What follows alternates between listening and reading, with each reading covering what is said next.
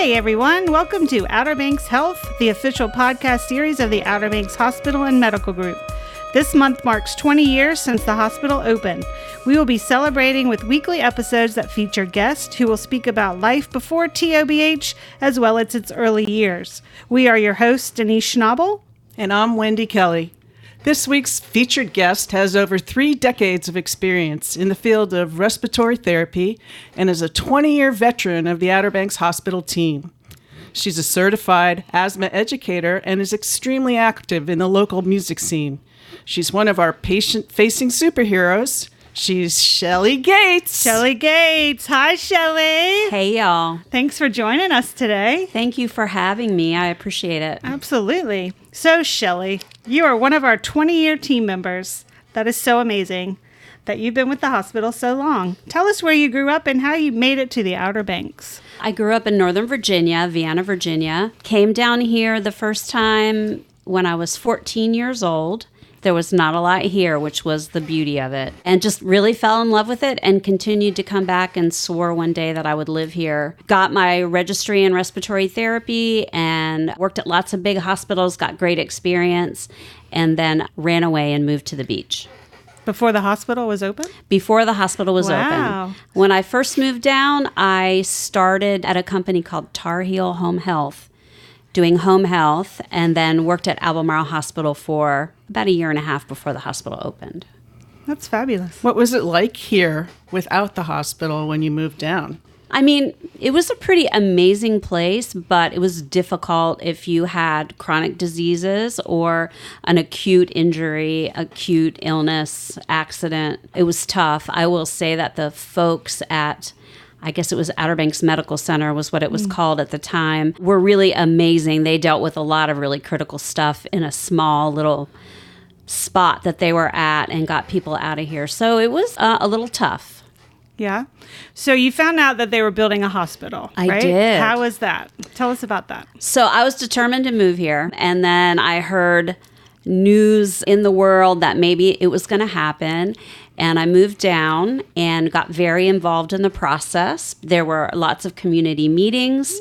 There were two different proposals from different organizations and uh, spoke at some of the meetings. And the community did a vote and brought in the Vidant Chesapeake partnership that we have today. I was really determined I was going to be a part of this facility. And I was actually looking for a home in the Kitty Hawk area because that's where they were going to build the hospital. Oh. And I was like, well, I found this house in Nag's Head. Oh, well.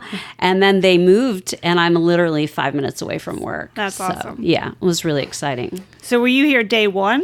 You said maybe a month before. I started on February 8th, which was hmm. a little more than a month before. I was the first one hired into the respiratory therapy department.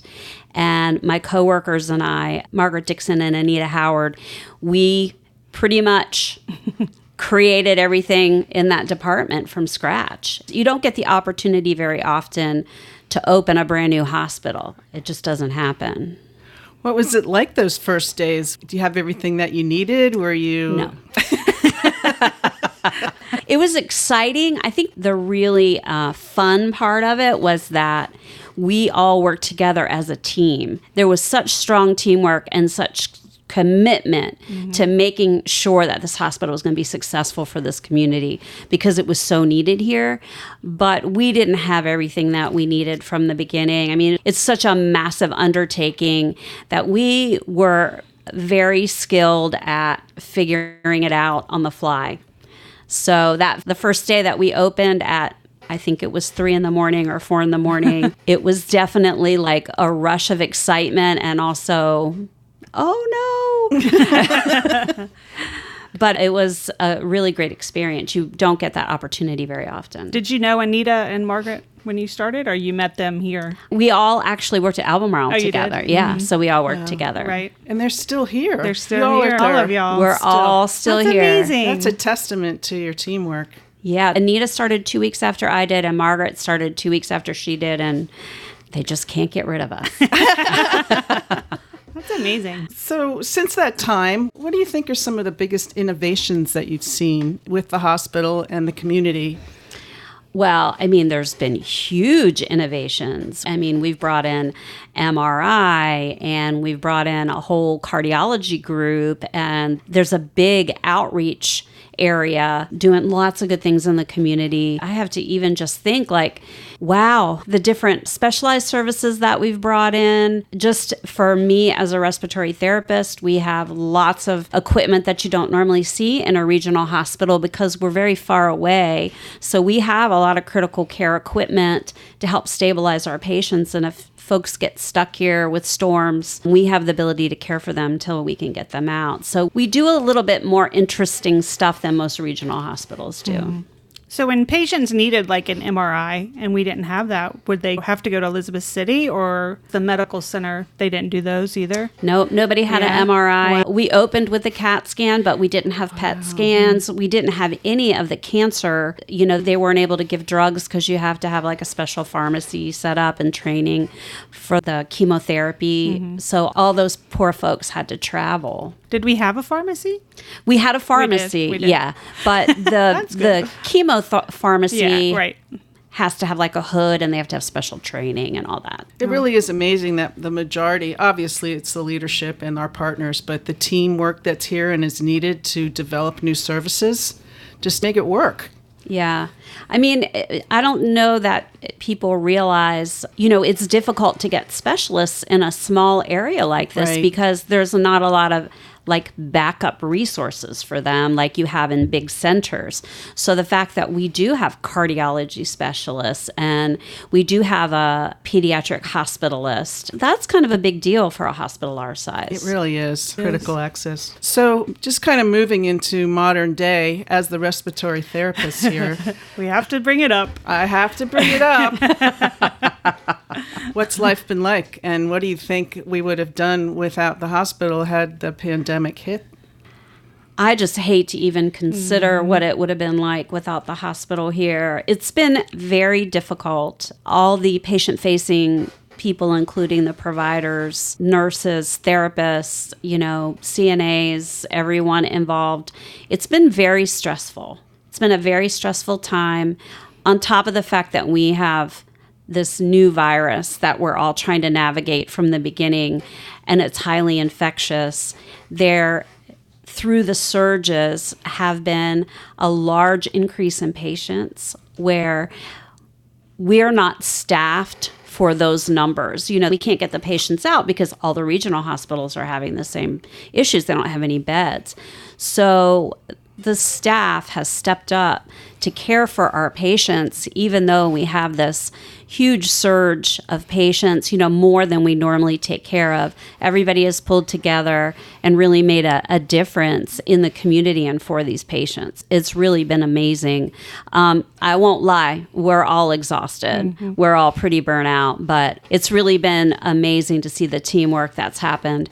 I cannot imagine what it would have been like for our community if there wasn't a hospital here because as folks know if they've had covid a lot of times you're fine until you're not and when that happens it's quick so to be able to come to the emergency room and get that care quickly has been godsend really instead of having to travel right. you know a distance away to get care are you caring for yourself through this? I often think about mm-hmm. respiratory therapists throughout the world because you are the real front line of this pandemic.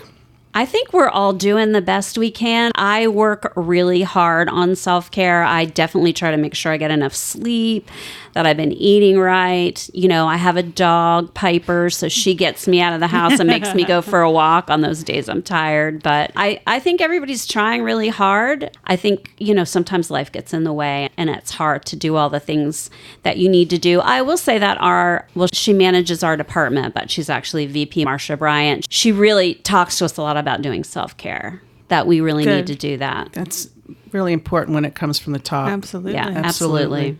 All right. So, any favorite me- memories over the last 20 years oh, of well, you know, the Outer Banks that you can share with us?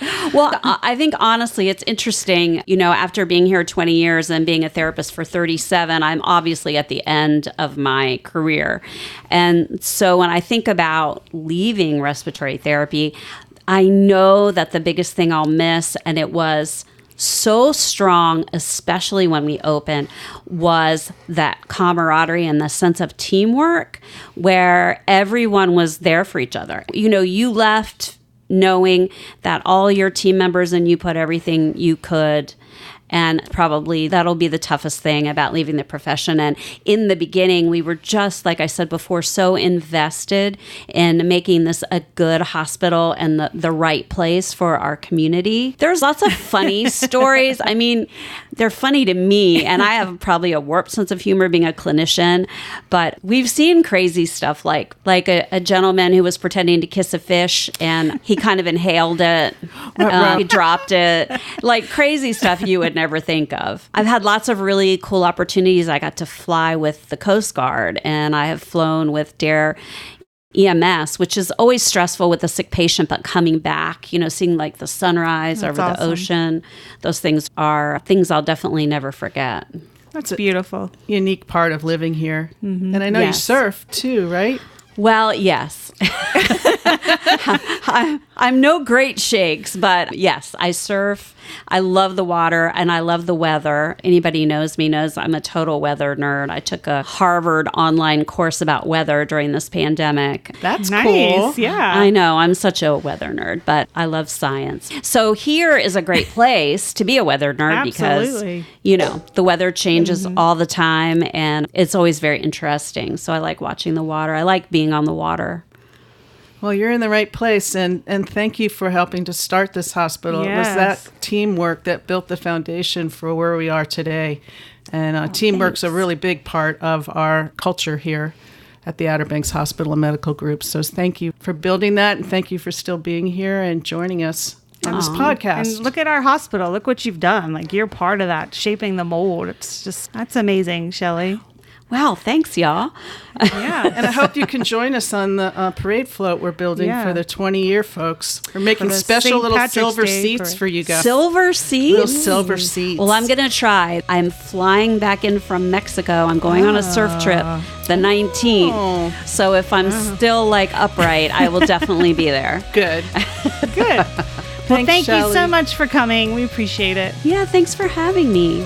If you've enjoyed this episode, share it on your social channels. To hear more Outer Banks health history, check out the podcast library at theobh.com slash podcast. This is your host, Denise Schnabel. Stay safe.